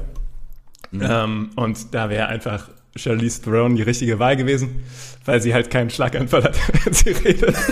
und deswegen, deswegen, weil ich Troja sonst sehr gerne habe als Film, äh, der ja nicht bei jedem so beliebt ist, aber äh, das, ja, das ist ein Makel auf einem sehr guten Film, meiner Meinung nach. nice, okay. ähm, ja, ich muss auch sagen, ich fand die Frage selber auch richtig schwer. ähm, und ich habe dann auch die ganze Zeit überlegt, ja, wen fandest du schlecht und wen würdest du gerne ersetzen? Und dann bin ich an die Frage ganz anders rangegangen und habe mir überlegt, was findest du denn unterhaltsam zu sehen? Und dann kam ich relativ schnell auf Chuck Norris und habe mich gefragt, in welchen Filmen würde ich gerne mal Chuck Norris performen sehen? Da kamen mir sehr viele Ideen in Richtung halt Nolan-Filme und so weiter, wo ich mir denke, Chuck Norris, da ist halt so viel fehl am Platz. Ähm, und dann hatte ich aber nochmal so die Überlegung, ja, am besten irgendwas so richtig Gefühlvolles. So, weil Chuck Norris ist ja so richtig 0 auf 15, hau drauf, null Emotionen. Und deswegen würde ich gerne Chuck Norris in Wie ein einziger Tag sehen. statt Ryan Gosling. Ich möchte einfach gerne sehen, wie er performt. Ich glaube, das wäre, äh, also wenn das wirklich ernsthaft versucht, bestimmt unterhaltsam. Aber eins zu eins die gleiche Rolle, nicht, dass er irgendeinen Roundhouse-Kick macht. Nein, genau. Eins zu eins Okay. dieselbe Rolle. Nur halt Ja. statt Ryan Gosling Chuck Norris. Okay. Ja. Inter inter interessant. Also zumindest würde ich Chuck Norris zutrauen, dieses äh, Haus da komplett alleine zu bauen, was der Ryan Gosling ja macht da, ne? Aber äh, Das stimmt. Ich kann es mir schon grob vorstellen, ja, aber wäre auf jeden Fall strange. Wahrscheinlich am strangesten für Rachel McAdams. Das denke ich auch. Okay. Jo. Ähm, meine nächste Frage. Und ich weiß, dass da Jan Krüger scheinbar schon ausgeschlossen wurde dabei. Und zwar, welchen deutschen Schauspieler oder welche deutsche Schauspielerin hättet ihr gern in einem Interview bei Filmpalava? Also wen würden wir gern interviewen? Ja, ähm, muss ich lange überlegen. Aber ich glaube, ich habe jemanden sehr guten gefunden. Ich würde nämlich gerne mal mit äh, Sibel äh, Kikili reden. Ich hoffe, ich spreche den Nachnamen nicht aus. Das ist die Schauspielerin von Shay von Game of Thrones. Und zunächst einmal ist es natürlich immer interessant, mit einem Schauspieler aus Game of Thrones zu reden. Einfach, um mal ein bisschen Feeling für äh, das Onset-Gefühl da für Game of Thrones zu bekommen. Dann ist sie eine sehr erfolgreiche deutsche Schauspielerin. Äh, sie hat eine sehr interessante Vergangenheit auch. Ich weiß nicht, ob das der ein oder andere weiß, aber ähm, Ja. und vor allen Dingen ist sie eine sehr gute Freundin von George R. R. Martin tatsächlich geworden. Und da würde mich richtig interessieren, äh, wie der so, sage ich mal, außerhalb des öffentlichen Lebens so tickt und wie der so drauf ist. Ich glaube, also das ist dann auch so ein bisschen äh, einfach privates Interesse. Aber wäre es, äh, fändest du es nicht etwas unangenehm, die nach ihrer Vergangenheit zu fragen? Oder würdest du das in den Podcast gern einbringen? nee, ich würde das gar nicht erwähnen, weil äh, so, ich glaube, die spricht nicht gerne darüber. Habe ich irgendwo mal mitbekommen. So, also von daher. Mich nicht wundern, ja. Ähm, aber äh, das wäre eine sehr interessante Podcast, äh, äh, doch, Podcast-Gästin quasi. Glaube ich. Marshall. Ähm, ja. Ich habe eigentlich zwei. Aber ich muss mich entscheiden, ne? Ja. Kannst ja beide, kann, darfst aber beide nennen. Okay, also ich sag mal, ähm, als erstes kam mir in den Sinn Daniel Brühl, weil halt äh, krass international bekannt hat, wie du gerade auch schon meintest, bestimmt sehr, sehr viel spannende Sachen zu erzählen, weil schon in so vielen äh, großen Produktionen mitgewirkt. Aber ich gehe mit ähm, Moritz bleibt treu, weil ich den erstmal einen extrem coolen Dude finde irgendwie, keine Ahnung. Ähm, und der hat halt gefühlt auch schon alles gemacht so. Der ist gefühlt auch schon ewig in der deutschen Filmbranche. Aber der macht halt, ich, ich weiß nicht, wie ich sagen soll. Der hat irgendwie ein gutes Gespür dafür, immer eher so ein paar Genrefilme oder ähm, der, der spielt selten so diese 0815-Filme. Und äh, ich finde das irgendwie ziemlich cool. Ich würde ihn da gerne mal fragen, wie er das macht, wie er seine Rollen aussucht oder auswählt, ähm, was da seine Kriterien für sind und ähm, ja, was vielleicht so Angebote waren, die er ähm, ausgeschlagen hat oder wo sich vielleicht im Nachhinein geärgert hat oder auch nicht. Ähm, keine Ahnung, es gibt halt viele Filme, wo ich ihn richtig gut fand und ich glaube, der wäre als Interviewgast einfach richtig cool. Auch als Typ so. Könnte ich mir Könntest vorstellen. du Also, dir, ähm, könntest du dir den Moritz Bleibtreu in irgendeiner Hollywood-Produktion vorstellen? Darüber habe ich nämlich gerade nachgedacht. Irgendwie passt er nicht so dahin. hab nee, Gefühl. irgendwie nicht. Also, das ist wie so ein deutscher Genre-Charakterschauspieler, der aber auch so hierhin gehört. Also, so spontan nicht, müsste ich länger drüber nachdenken. Aber erstmal würde ich sagen, ist der schon mit dem, was er macht, gut aufgehoben. Ich habe das Gefühl, der hat so seine Sparte gefunden und da passt er auch perfekt rein in das, was er da macht. Also, ja. Ist, trotzdem, ist trotzdem erstaunlich, ne? weil der ist ja wirklich kein, also ich würde den nie als Mainstream-Schauspieler be bezeichnen irgendwie, aber trotzdem ist er einer der bekanntesten und erfolgreichsten Schauspieler in Deutschland. Also das ist eine Ja. wirklich interessante Kombo. So. Also ich finde auch ein bisschen, Frederik Lau geht auch in die Richtung, so ein bisschen. Aber ähm, Moritz bleibt treu auch auf jeden Fall, ja. Ja, Tobi. Ja, ich äh, nehme deine erste Wahl tatsächlich. Ja, Deine erste Wahl. kann ich genau. verstehen. Ja, genau die gleichen Argumente, Daniel Brühl. Ich glaube, der hat viel Spannendes zu erzählen und von so Interviews, die ich mit dem gesehen habe, finde ich den sehr sympathisch und bodenständig, was ich auch cool finde. Deshalb wird er, glaube ich, auch gut reinpassen bei uns. Profis. Ähm, kann es sein, dass der in dieser neuen Marvel-Serie auch drin ist? Äh, mit, Ja. Ja? Okay, weil, Falcon and the Winter Soldier, ja. okay dann, dann funktioniert das ja wirklich sehr gut für den äh, weiterhin. Vom da ist der tatsächlich sogar angefragt worden vom Regisseur oder so. Ähm, der hätte den gerne und wird die Rolle sogar so ein bisschen auf den zuschneiden. Was ich schon ziemlich krass finde. Dann Aber- hast du es geschafft auf jeden Fall. Ja. Aber er hatte doch schon eine Rolle in dem Marvel-Universum. Ist er, der war doch der, ähm, in irgendeinem Infinity War oder sowas, zwei oder so, war ja doch dieser böse Wissenschaftler aus Deutschland, tatsächlich. Ich weiß gar nicht, ob der dieselbe Ah, Rolle yo, da in dem doch, neuen stimmt. spielt. Ja, Stimmt. ja. Das ist eine Also. gute Frage. Ich habe leider keine Ahnung. Ich auch nicht. Aber du hast noch eine Frage, Niklas. Aber ich habe noch Fragen, ja. Genau. Hm. Welcher Job ist der schwierigste in der Filmbranche? Ja, ähm, ich wähle leider die 0815-Antwort äh, Schauspielerin. Ähm, weil es gibt einfach so unfassbar viele, ähm, dass es unglaublich schwierig ist, überhaupt erstmal von dem Beruf zu leben. Ähm, egal in welchem Land, ob hier, ob in äh, Amerika, wo auch immer. Äh, behaupte ich mal, ich habe jetzt keine Zahlen, aber ich behaupte, es gibt äh, halt doch mehr Leute, die ähm, Schauspiel studieren, als jetzt beispielsweise Kamera oder Regie. Da gibt es natürlich auch viele und auch da schaffen es viele nicht. Aber ich würde sagen, vom Anteil her betrachtet gibt es immer noch mehr arbeitslose Schauspieler.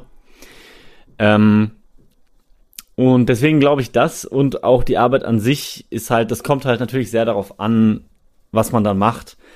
Also natürlich gibt es Schauspieljobs, die jetzt nicht besonders anspruchsvoll sind, aber es gibt halt auch sehr viele Rollen, die extrem anspruchsvoll sind. Und dann ist Schauspiel auch kein einfacher Job. Also das äh, sieht man ja auch an Leuten wie Heath Ledger zum Beispiel, ne? die sich dann eventuell so krass in eine Rolle rein denken, reinfühlen, dass sie gefühlt so die Realität um sich herum verlieren. Also da merkt man schon, dass das ist natürlich nicht die einzige Technik, die man machen kann, aber ähm, man hört das ja von mehreren ähm, SchauspielerInnen, dass ähm, die sich halt wirklich während des Drehs quasi wie eine andere Person verwandeln. Und das ist, finde ich, schon nicht so ganz leicht. Also auch das dann danach wieder umzustellen, auch vielleicht mit ähm, Family etc., ähm, denen zu sagen, yo, ich mache jetzt hier einen Filmmonat und den Monat bin ich quasi jemand anders so ungefähr. Also ähm, ich stelle mir das nicht, nicht einfach vor und deswegen ja, bin ich mit dem Pick gegangen. Ja, du hast ja auch die beste Erfahrung in diese Richtung auf jeden Fall. Ich habe äh, gar nicht so überlegt, ähm, wo es am schwersten ist, jetzt reinzukommen oder wo viel Konkurrenz ist, sondern einfach, womit äh, fällt ein Film oder womit entsteht ein Film und das ist, finde ich, äh, das Drehbuch einfach immer noch. Also für mich finde ich einfach, wenn die Storyline und dieser rote Faden nicht stimmt, dann ist irgendwie der ganze Film für mich Schrott, wenn das nicht stimmig ist und und mit einem richtig, richtig geilen Drehbuch kannst du ein super, da hast du so ein Alleinstellungsmerkmal vom Film, das macht dann den Film irgendwie nochmal besonders. Deshalb sind DrehbuchautorInnen. Niklas? Ja, ich finde super, dass wir alle drei da ein bisschen unterschiedliche Angehensweisen an die Frage hatten. Also Marcel so, wie schwer ist es reinzukommen und dann auch natürlich, äh, wie anspruchsvoll die Rollen sind und so weiter. Tobi eher so in die Richtung, ähm, dass also dass einfach schwierig ist, da etwas wirklich Gutes zu erschaffen. Mein erster Gedanke war Regisseur, ähm, weil ich gedacht habe, okay, das ist einfach die Person, die es auf die Kette kriegen muss, die alles, wo alles zusammenfließt und wo dann wirklich auch aus diesen, ja, sage ich mal, ganzen rohen Materialien wirklich was werden muss und beim Regisseur scheitert es halt oder nicht. So. Ähm, aber dann habe ich gedacht, wahrscheinlich ist Regisseur sogar ein Beruf oder etwas, was sehr schwierig ist, aber auch sehr erfüllend und sehr stressig und so weiter. Aber ich stelle mir vor, dass der erste Assistent vom Regisseur wahrscheinlich die gepeinigste Person auf dem Set ist. Also oft sind es nämlich die rechten Hände von den Personen, die, die den Großteil der, der Arbeit tragen. Und ich könnte mir vorstellen, dass der First Assistant des Regisseurs die Person ist, die am meisten leidet am Dreh selber. Und dass es deswegen einer der schwierigsten Berufe ist. Aber ist nur so ein Gedankenspiel von mir. Finde ich eine gute Antwort. Tatsächlich, ja. Kann ich mir auch vorstellen. Ja. Finde ich auch ähm, eine gute Herangehensweise. Vor allen Dingen, weil die auch nicht so richtig gewürdigt werden, ne, so gefühlt. Eben, überhaupt nicht. Und Also- äh, tragen aber trotzdem ja so viel Verantwortung mit und machen so viel, ich sag mal, die Drecksarbeit wahrscheinlich für den Regisseur. Ja. Stimmt schon. Da muss ich gerade sagen, wenn du diesen Punkt gerade ansprichst, finde ich, sollte Niklas eigentlich direkt seine Anschlussfrage raushauen. Weil besser stimmig passt die nicht mehr. Äh, ach so, du meinst, äh, ob die Fokussierung auf Schauspieler in der öffentlichen Wahrnehmung von Filmen und Serien so berechtigt ist. Passt, finde ich gerade ganz gut, ja. Ja. Das stimmt, ja. Ja, werfen wir es direkt mal rein. Fragen wir direkt den Schauspieler. Ist es berechtigt, dass immer auf die Schauspieler geguckt wird? Ähm, nee, also ich finde zu einem Teil natürlich ja, aber die, der Fokus ist eigentlich viel zu stark.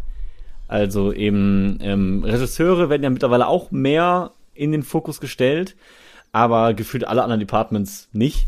Bis auf jetzt mal, wenn jetzt so herausragende Kameraleistungen sind oder ähm, aber es ist wirklich äußerst selten. Also es geht fast immer um Schauspieler und ähm, Regie, so ungefähr.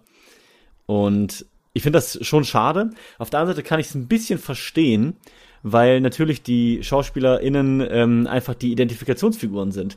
Das heißt, für alle Leute, die sich jetzt nicht so viel mit Film auseinandersetzen, ja, die einfach Film einfach konsumieren als Unterhaltungsmedium, für die sind natürlich diese Personen auch die interessantesten, weil die sehen die ja auf dem Bildschirm. Das sind ja die, die für sie präsent sind, die für die den Film zum Leben erwecken. Daher verstehe ich, dass der Fokus darauf liegt, aber fair oder gerecht ist es nicht. Ja, sehe ich äh, eins zu eins genauso. SchauspielerInnen sind halt dauerhaft im Fokus oder die siehst du auch immer im Visuell, deshalb hast du die, finde ich, auch am besten, bleiben die natürlich in Erinnerung. Ich weiß nicht, ob man's, man kennt es von Making-ofs oder sowas zum Teil, wenn du dann, sag ich mal, die, die ganze Hintergrundcrew siehst.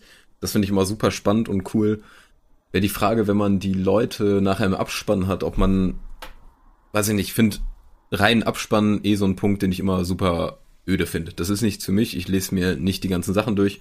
Da finde ich es cool, einfach wenn da, sag ich mal, die Personen runterrasseln und dann sieht man auch vielleicht mal diese Person mit Bildern, mit Dingen, die die gemacht haben, mit kurzen Videopunkten und dass du nicht einfach diesen schwarzen Bildschirm hättest. Das wäre, finde ich, so eine Möglichkeit, wie man so ein bisschen dagegen vorgehen könnte, aber es ist natürlich einfach logisch, dass SchauspielerInnen da, ja, vorne liegen. Aber schade. Ja, mir war schon klar, dass das quasi die Antwort da kommen wird, so, weil es ist doch einfach das Einzige, also es ist logisch und es macht Sinn. Ähm, aber natürlich äh, verdienen die anderen äh, Mitarbeiter da in dem Film natürlich auch genau den, eigentlich genau den gleichen Respekt. Und ich finde, wenn, man, wenn ich so mehr einen Job rauspicken würde, der noch mehr äh, Spotlight verdient hätte, wo das auch ganz gut möglich ist, ist das der Drehbuchautor. Weil ich finde, den weiß man fast nie. Also oft, also Regisseur weiß ich bei vielen Filmen noch, aber den Drehbuchautor, wenn es nicht gleichzeitig der Regisseur ist, weiß ich selten tatsächlich. Und selbst ich beschäftige mich viel mit Filmen. Ähm, und das sind eigentlich die Personen, die der Story überhaupt erstmal so Leben eingehaucht haben. Okay, das mag dann irgendwie ein adaptiertes Drehbuch sein oder sonst was, aber eigentlich ist das noch so ein zentrales Element von dem Film, dass man die Personen eigentlich besser kennen sollen, gerade bei den großen Filmen, großen Filmen kennen sollen sollte. ja, zu, gehabt zu viele Konjunktive. ähm, aber also so, um das an einem konkreten Beispiel festzumachen. Aber das, was Marcel gesagt hat, stimmt natürlich komplett. Ne? Diese Personalisierung mit den Schauspielern ist halt äh, verständlich. So. Aber du hast schon recht. Ich glaube, bis letztes Jahr war es sogar so, dass die DrehbuchautorInnen ähm, bei den deutschen Filmpreisen gar nicht mitbeachtet wurden, bei den großen. Und haben die irgendwann einen riesen Aufstand gemacht und werden jetzt, glaube ich, mit. Ich meine, es ging um sie. Ich bin mir nicht mal ganz sicher. Vielleicht ging es auch um Casting Director. Aber ich glaube, es ging um Drehbuch. Ähm, und das ist halt schon krass, wenn man sich das überlegt, ne? Weil ich sehe es so, so wie du dir oder auch wie Tobi eben gesagt hat, die haben so einen großen Anteil ähm, daran, ob ein Film halt ein gutes Potenzial hat oder nicht. Also ist halt einfach die komplette Grundlage. Daher, ja, bin ich da voll bei euch. Das ist ein kleiner positiver Punkt, finde ich, von den Oscars, dass du da mal wenigstens die Leute irgendwie im Fokus nochmal ein bisschen hast. Auch wenn es da viele Negatives gibt, ja. Marshall. Ähm, ja, und zwar habe ich äh, auch nochmal so eine etwas offenere generelle Frage. Ähm, und zwar glaubt ihr, dass Blu-rays und DVDs langsam aussterben werden mit Netflix, Amazon, YouTube, den ganzen digitalen Portalen, der Digitalisierung generell? Meint ihr, das sind noch Formate der Zukunft oder eher nicht? Ich glaube schon, dass sich das genauso halten wird wie zum Teil bei Leuten, die CDs oder Vinylplatten oder sowas sammeln. Aber es wird mit Sicherheit immer weniger werden, auch weil irgendwann wahrscheinlich auch keine Blu-ray-Player mal so hergestellt werden. Vielleicht sind das dann irgendwann oder irgendwann werden die wiederhergestellt. Kann natürlich auch sein. Aber ich glaube, ganz aussterben wird sowas einfach nicht. Nee. Ich glaube, ich glaube auch so wie Tobi, dass es irgendwann halt sowas wie wird wie Vinylplatten. Also ähm, das, also es gibt einfach viele Leute, die auch einfach gerne sammeln und äh, sich das gerne ins Regal stellen. Und ähm, Ich ist nicht ganz ausgeschlossen, dass es so läuft wie bei Büchern. Ne? Bei Büchern ist ja auch so, dass man es eigentlich alles digital haben könnte. Ähm, aber viele Leute, mich eingeschlossen, haben trotzdem gerne ein physisches Buch. Ähm, und ich glaube, bei Filmen, ja, wo ist ein bisschen anders gelagert. Also ich persönlich bin zum Beispiel ein Freund von digitalen Filmen. Ähm, und ich könnte mir vorstellen, dass das schon die Überhand nimmt. Aber so ein kleiner Prozentsatz an Leuten, die das trotzdem noch sammeln werden. Ob es jetzt Blu-rays sind, tja, ist die Frage, ob da nicht irgendwie vielleicht nochmal USB-Sticks irgendwann im Regal stehen oder so. Aber wahrscheinlich werden es Blu-rays sein, weil irgendwie ist das, das die letzte haptische Form, die noch irgendwie was Aussagekräftiges hat irgendwie. Ja. Ja. Ja, also ich ähm, sehe es so wie ihr. Ich denke auch nicht, dass es komplett aussterben wird, auch wenn die Tendenz momentan natürlich in die Richtung geht, dass, glaube ich, immer weniger ähm, das gekauft wird im Vergleich zu früher. Natürlich, wenn man jetzt eben diese riesige Alternative hat. Aber gerade auch für Leute wie mich zum Beispiel, ich versuche eigentlich immer jedes Jahr mir so die zwei, drei besten Filme, also meiner Ansicht nach besten Filme des Jahres, irgendwie halt das Blu-ray ähm, zu holen, so dass ich die quasi meiner Sammlung hinzufüge und dann irgendwann halt in 20 Jahren hat man halt so eine Sammlung von wirklich äh, 50 bis 100 absoluten Top-Filmen, wo man im Prinzip jeden rausziehen kann und sagen kann, jo, das ist ein Top-Film, das ist ein Top-Film und ja, von daher werde ich das auch weiterhin immer machen, so, aber halt nicht jetzt in so einer riesen, ich kaufe mir jetzt jeden Scheiß Variante, sondern halt sehr selektiert. Jo, ich bin dran, ne? Ja. Sissi. Genau, ist auch schon meine letzte Frage, die ich rausgesucht habe. Und zwar ist das die nach einer App, also welche App in Bezug auf Filme, Serien, das Ganze fehlt euch oder welche hättet ihr, welche coolen Ideen hättet ihr? Ja. Wenn oder seid ihr mit dem zufrieden, was es gibt? Die ganzen coolen Ideen verraten wir jetzt natürlich nicht im Podcast, sondern sind natürlich fleißig daran, die App zu entwickeln. nee, also was ich mir wünschen würde, ist ein besseres Letterbox und das in Kombination mit IMDb. Also ich hätte gerne ein Letterbox, was viel intuitiver ist und viel zugänglicher und gleichzeitig viel einfacher ist dabei, äh, Schauspieler zu durchsuchen und Filme zu durchsuchen. Also IMDb und Letterbox müssen irgendwie fusionieren und das Ganze besser machen und schon bin ich glücklich. Wer streamt ist am besten noch dabei? Also, ja, das wollte ich gerade sagen, Ja, ja, okay, das ist nämlich okay. genau, das ist genau Ja. das, das eine Ding, wo ich mich auch dachte, das fehlt mir. Hm. Ähm, ich bin nämlich voll bei dir, die beiden Kombinationen und dann noch, wer, wer streamt ist mit dazu, dass man halt immer sehen kann, wo kann ich mir das anschauen, für wie viel oder ist es inklusive, weil das fehlt mir nämlich auch, so eine Übersicht darüber als, also in App-Form. Also eigentlich kann das, kann das doch nicht so schwer sein, oder? Ich würde das aber gerne nochmal weiterentwickeln und ich hätte nämlich, ich habe nämlich genau diese Punkte aufgeschrieben, aber ich möchte, dass diese App auch nicht nur wer streamt ist, sondern ich möchte es da streamen können. Das heißt, ich möchte eine einzige Film-Serien-App haben, wo ich Filme gucken, Serien gucken und aber auch sharen kann, bewerten kann und den ganzen Kram. Und on top, wo ich ähm, zum Beispiel auch ganz viele Indie-Filme und Empfehlungen so haben kann, die ich dann äh, Freunden rüberschicke, die die dann zum Teil gucken müssen oder günstiger gucken können. Also, dass man vielleicht nochmal so Indies pushen kann, also Indie-Filme, oder dass man auch Indie-Filmen dann zum Beispiel, oder geilen Filmen Geld spenden kann. Das fände ich auch noch eine coole Sache. Also, so- aber wirklich ganz wichtig, alles in einer App, dass du nicht mehr tausend Sachen einfach hast, ja. Das fände ich geil. Ich habe gerade kurz überlegt, was halt ein bisschen doof ist, ist, dass du halt, ich denke gerade so an so eine Handy-App und auf dem Handy guckst du ja nicht den Film. Aber natürlich kannst du das irgendwie zukünftig natürlich irgendwie pairen mit deinem, Piz mit deinem TV oder sowas. Ja, sicher. Und äh, dann funktioniert das natürlich. Klar. Ja, aber ich glaube schon, dass es relativ easy geht. Das kannst du ja jetzt mit YouTube schon machen. Genau. Also kannst du auf deinem Handy YouTube anmachen, dann sagst du hier auf den Fernseher schmeißen. Also ich glaube nicht, dass es so weit entfernt wäre, das, das zu tun. Dann dachte ich mir gerade, das ist so ein bisschen hier dieser Amazon Fire TV Stick, da hast du doch auch alle in, ineinander in einem Ding als App, weil diese Nicht alle. Okay, nicht alle, viele. okay. Aber weil diese Trennung innerhalb der App, die wird ja leider trotzdem bleiben. Das ist natürlich ein bisschen schade. Was man natürlich machen könnte, dass man trotzdem bei einer Suchfunktion, dass der einem alles rauswirft, egal ob es von Netflix, Amazon Prime oder sonst wo ist. Genau. Und du kannst es dann aber halt eben nur gucken, wenn du das entsprechende Abo dann halt hast. Aber ähm, dass es trotzdem alles gebündelt in einem Ding ist, das fände ich schon auch sehr praktisch, ja. Also wir haben schon Ideen. So, es gibt da schon, aber es gibt da schon so lange Verbesserungspotenzial. Das ist das Komische, dass Letterboxd einfach nicht besser wird, gefühlt. Also, äh, Ja. und IMDb ist auch nicht das Wahre. Also irgendwie, ich, ich schwanke immer zwischen den beiden Apps und bin mit beiden nicht glücklich. So. Naja. Wahrscheinlich gibt's sogar richtig coole Apps schon, aber die sind dann einfach nicht groß genug, dass man die nutzt.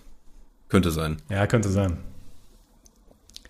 Also wären wir doch App-Entwickler. ja. Alright. Niklas. Ich habe nur noch eine Frage. Ist das, kann das sein? Ja, ne? Das kann sein. ja, durchaus. Äh, welches Bi- Biopic würdet ihr gerne sehen? Von welcher Person? Ja, pass auf. Und zwar, Mir gefällt, wie es anfängt. ähm, Angela Merkel. Oh, Ich habe mal drüber nachgedacht. Aber ja. Ja, und zwar so ein bisschen im House of Cards Style, aber als Film halt, ne? Weil ohne Scheiß, Ja. mich würde mal richtig interessieren, wie Angela Merkel bei so G8, G9, bei diesen ganzen europäischen Gipfeln und so, wie die sich da verhält, wie die da, weil von, von außen, also die aus dem Ausland, die loben der immer so und sagen immer, ja, die ist so wie so ein Ruhepol, die ist so die Vermittlerin und dass auf ihre Meinung immer sehr viel Wert gelegt wird und das würde ich super gerne sehen. Also wirklich halt auch wirklich Biopic-mäßig gerne so realitätsgetreu wie möglich, ohne dass es halt für einen Film, also ohne dass es eine Dokumentation wird. Ähm, aber das fände ich, glaube ich, tatsächlich spannend. Also so ja. in The Crown-Style.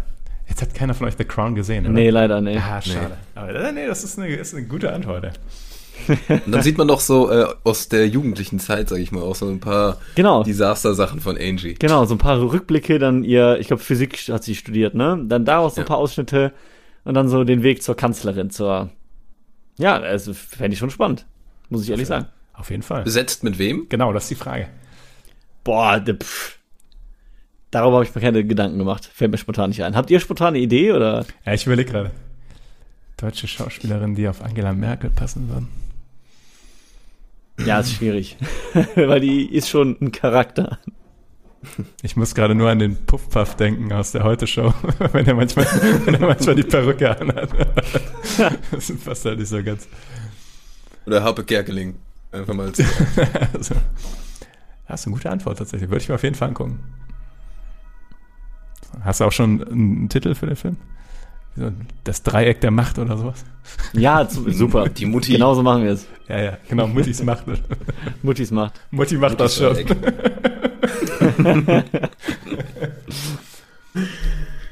Okay. Ich habe mega äh, lang drüber nachgedacht, weil ähm, es gibt ja super viel von, weiß ich nicht, irgendwelchen Sportlern, Musikern, irgendwelchen krassen Stars und dann habe ich mir oder Erfindern auch und dann dachte ich mir, vielleicht wäre mal ein Biopic genau über nicht so eine Person, sondern über wen vollkommen Unbekanntes, vielleicht auch randommäßiges äh, da.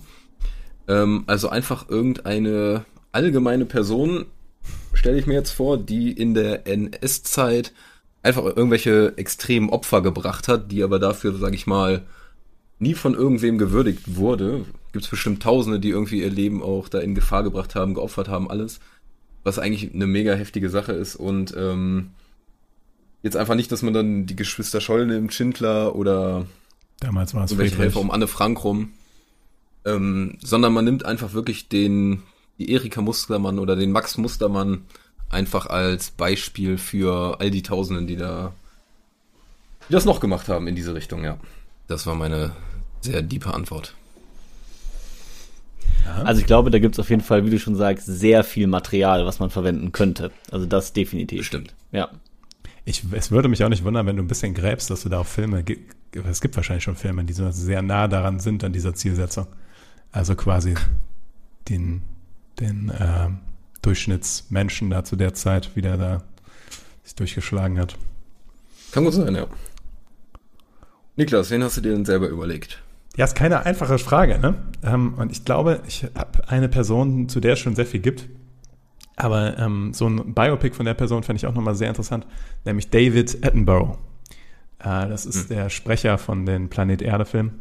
Und äh, der hat ja so ein ganzes Leben naturforschungsmäßig hinter sich. Und der hat bestimmt auch, also da ist bestimmt auch richtig Potenzial für ein richtig cooles Biopic über den, äh, was er über die Jahre erlebt hat.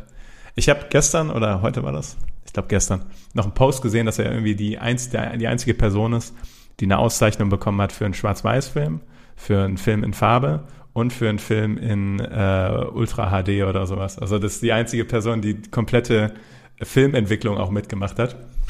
Und äh, ich glaube schon, dass der das Biopic von dem schon sehr ergiebig wäre. Wie hieß denn nochmal diese, da gab's doch schon so ein halbes vor einem Ja, Jahr. ja, Wie- genau. Wie hieß denn das nochmal? Genau, das, äh, das war schon so ein bisschen in die Richtung tatsächlich. Ähm, Aber du meinst tiefer rein ja, in ja. die Person ich glaube, das hieß sogar mein Leben auf diesem Planeten oder sowas. Aber Stimmt, irgendwie so. es Ja. war mehr so, dass er erzählt darüber, wie sich das, wie sich der Planet verändert hat. Mich würde wirklich interessieren, die Person, David Attenborough, was er so gemacht hat und äh, was so seine Herausforderungen waren und so weiter. Mhm. Und dann habe ich noch eine unseriöse Antwort, nämlich ich hätte gerne ein Biopic äh, einfach aus Interesse von meinem Opa. ich würde einfach gerne wissen, wie so das Leben verlaufen ist, als Biopic aufgearbeitet. Das fände ich, glaube ich, auch sehr interessant. So. Das geht ein bisschen in die. Richtung von Tobi, ne? Also, Ja, also ein bisschen finde ich. So ein Ja, bisschen eher dieses, wie, wie war da ja. die Jugend und Ja. ja. Aber das finde ich richtig geil, äh, weil du dieses super Persönliche dabei hast. Und dann siehst du im Film auf einmal auch so deine Eltern als Kinder oder sowas. Das ist auch cool. Ja, das ist das Komische, ne? Manche enge Familienmitglieder kennst du gar nicht wirklich, also weil du die einfach nur in sehr späten Abschnitt in ihrem Leben kennengelernt hast. Und äh, würde mich schon sehr interessieren, was das für eine Person war, als er äh, in der Jugend war und so weiter und so fort. Oder auch meine Oma. Aber ja. Finde ich tatsächlich Ja, auch mega. mega interessant, ja. ja. Ja. Ja, einfach weil man teilweise einfach als äh, kleines Kind auch mit denen über so Dinge nicht reden konnte, weil man es einfach nicht verstanden hat. Und jetzt einfach so eine ganz andere Weltansicht hat. Das wäre schon cool. Ja, ich habe auch, also ich hatte, ich habe mit meinen Großeltern mal über die Zeiten geredet, aber auch erst irgendwie, als ich Mitte 20 war. Also das, äh, ich weiß nicht, also das ist schon das sind Gesprächsthemen, die jetzt nicht alltäglich auf den Tisch kommen, so beim Kaffee trinken mit der Familie oder sowas. Mhm. Okay. Ja. Marshall, last one, ne? Ja, genau, eine letzte. Und ähm, ich glaube tatsächlich im Nachhinein, ich hätte euch die auch schon vielleicht vorher geben sollen. Äh, von Oh daher kann ich aber auch gleich gerne anfangen, weil ich mir da schon halt äh, Antworten überlegen konnte. Und zwar, ähm, gibt es Filme, die ihr in VR besser fändet? Und ähm, wenn ja, welche? Also welche Filme würdet ihr quasi lieber in VR schauen? Ähm, dabei stelle ich mir ich, schon vor, dass du den Film ganz normal guckst. Also es ist jetzt nicht so, dass du irgendwie jetzt aus der First-Person-Perspektive oder so bist, sondern du schaust schon den Film ganz normal, aber du bist eben in diesem VR und kannst halt dich umschauen und so weiter. Ähm, du hast schon was, Niklas? Weil dann kannst du doch gerne starten. Ich habe direkt zwei gute Ideen, glaube ich. Ah, okay, ja, dann leg gerne mein, los. Meine erste gute Idee ist Open Water. Äh, Oh, Ja, das ist ja. nice. Oh, Würde ich ja. nicht machen. Das, und ich glaube auch, dass es so grauenhaft ist, dass es tatsächlich schon wieder eine schlechte Idee sein könnte. Aber ich glaube, Open Water könnte davon profitieren tatsächlich. Ähm, Das ist eine richtig gute Antwort. und der zweite Film ist Gravity, Mhm. der, der Virtual Reality auch richtig reinknallen könnte. Aber beides Mhm. unglaublich, also unglaubliche Horrorvorstellung. Also das ist, äh, zum einen das Meer unter dir und du siehst nichts und du weißt nicht, was da hochkommt. Und dann zum anderen im Weltall da durch den Weltall geschleudert zu werden, ohne irgendwelche Rettungsseile oder sowas und diesen Ultraspin die ganze Zeit. Ich hätte auf beides nicht wirklich Bock, aber ich glaube, beides würde davon profitieren. Ah, Beides, beides gute Antworten. Tatsächlich, ich habe so in die Richtung gar nicht gedacht, aber ich finde die Antworten ultra smart. So einfach diese Weite auszunutzen und diese, diese Tiefe. Ähm, weil ich dachte mehr so, okay, an optische Effekte und dachte dann an sowas wie Tron, weil das halt ein Film ist, der sehr spieleähnlich ist und sehr Spiele, also der basiert ja im Prinzip auch auf, einer, auf einem Spiel und sowas wie Ready Player One. Also an so Filme, die halt an Spielen angelegt sind und deswegen halt von ihren Effekten her wahrscheinlich auch davon profitieren könnten. Aber ich muss sagen, ehrlich sagen, ich finde deine Antworten fast besser. Also gar nicht auf dieses Spielerische zu gehen, sondern wirklich, ähm, ja, mit dieser Weite und finde ich ziemlich nice. Hast du spontan noch eine Idee, Tobi? Oder ist jetzt auch so spontan keine Ähm, einfache Frage, aber ähm, vielleicht fällt ist ja was knifflig. Also was natürlich auch mal spannend wäre, einfach einen Kriegsfilm mitzuerleben, um zu wissen, was für ein Scheiß das wirklich ist. Und dass das auch nicht so, äh, sag ich mal, ich sag mal, in Kriegsfilmen kommt es ja doch oft noch positiv fast drüber. Oder da wird dann oft diese ähm, Kompanie, diese Bruderschaft nach vorne gestellt. Du siehst zwar in vielen Kriegsfilmen dann auch die, ähm, die schlimmen Seiten, die brutalen und schrecklichen Seiten, aber ich finde immer noch nicht genug, würde ich mal behaupten. Ich glaube, wenn du in so einem Film mit drin wärst, wäre das nochmal viel extremer. Und ansonsten, ich habe leider keinen Film im Kopf, aber was ich krass fände, ein Film mit vielen ähm, SchauspielerInnen, sag ich mal, äh, wo eine zusammengewürfelte Truppe ist mit unterschiedlichen Räumen. Nehmen wir einfach mal, ähm, wie hieß denn, da gab's äh, perfekte Geheimnis von ähm, der deutsche Film da. Hieß der so? Ich glaube, ich weiß, welchen du Dieses- meinst. Das wo die das Handy, wo wir vom Handy was laut vorlesen müssen. hieß Ach, das, jo. Das perfekte Geheimnis? Das, nee, ich, ich, ich, den Film finde ich auch nicht so toll, dass ich den äh, meine, aber ich meine sowas, wo du in unterschiedliche Räume gehen kannst, unterschiedliche Dinge mitbekommst und vielleicht dann dadurch schon vorher äh, Infos bekommst von anderen, die das Ganze viel spannender machen, weil du weißt, oh, jetzt ist dieser Shit da und dann wa- wartest du nur noch, auf das rauskommt und dieser Kram. Oder dass irgendwo vielleicht irgendein Mörder noch rumläuft und nur du weißt das als VR-Mensch, aber die ganzen SchauspielerInnen, sage ich mal nicht. Irgendwie in die Richtung, ja. Aber ich weiß nicht, welcher Film das wäre. Ja, Ich habe ich hab flott nachgeguckt, das perfekte Geheimnis ist richtig. Naja. ja, ja, sp spannende Antwort. Wie gesagt, ist jetzt auch so für spontan, glaube ich, nicht so ganz äh, trivial. Aber Horrorfilme sind noch böse, ne? So Wreck ja, oder sowas. ja, auf jeden Fall. Aber da dachte ich mir, da gibt's halt schon viele Horrorspiele, so, ne, Ja, die ja. halt genau in diese Kerbe schlagen. Aber grundsätzlich natürlich geht das dann auch mit Filmen, klar. Ja, Ja, nice. das war's, glaube ich. Äh, Generell, ne? Oder hat noch jemand was? Ich glaube nicht. Nee, ich Nee. glaube, wir haben auch eine gute Zeit erreicht, ne? Jo, Hat aber das wieder stimmt. richtig Bock gemacht. Ja, auf jeden Fall. Ja, war wirklich auch wieder, ich bin immer wieder überrascht, weil ich denke mir so, wir haben jetzt schon ein paar wilde Fragerunden. Dann, dann denkt man sich irgendwie so, ja, die Fragen müssen einem irgendwann ausgehen. Aber wenn man ein bisschen drüber nachdenkt, dann fallen einem schon immer mal wieder so ein paar interessante ein. Also, Ja. Obwohl es schwierig bleibt. Ja, Also ich, ja. ich, ich, ich sitze schon lange daran zum Teil. ich habe mich diesmal auch schwer getan. So, ich muss sagen, ich war auch richtig ähm, froh über meine äh, Schauspieler ersetzen Frage. Das sind dann so manchmal so Ideen, die einem so zack auf einmal in den Kopf kommen. Ähm, aber manchmal tue ich mich auch schwer, muss dann auch echt lange überlegen, weil wir halt auch schon so viel gefragt haben und dann. Aber Ja. es rentiert sich, finde ich. Auf jeden Fall. Alles klar. Ja, nice. Dann rappen wir's ab. Jawohl. Wir rappen das ab. Rap, rap, rap.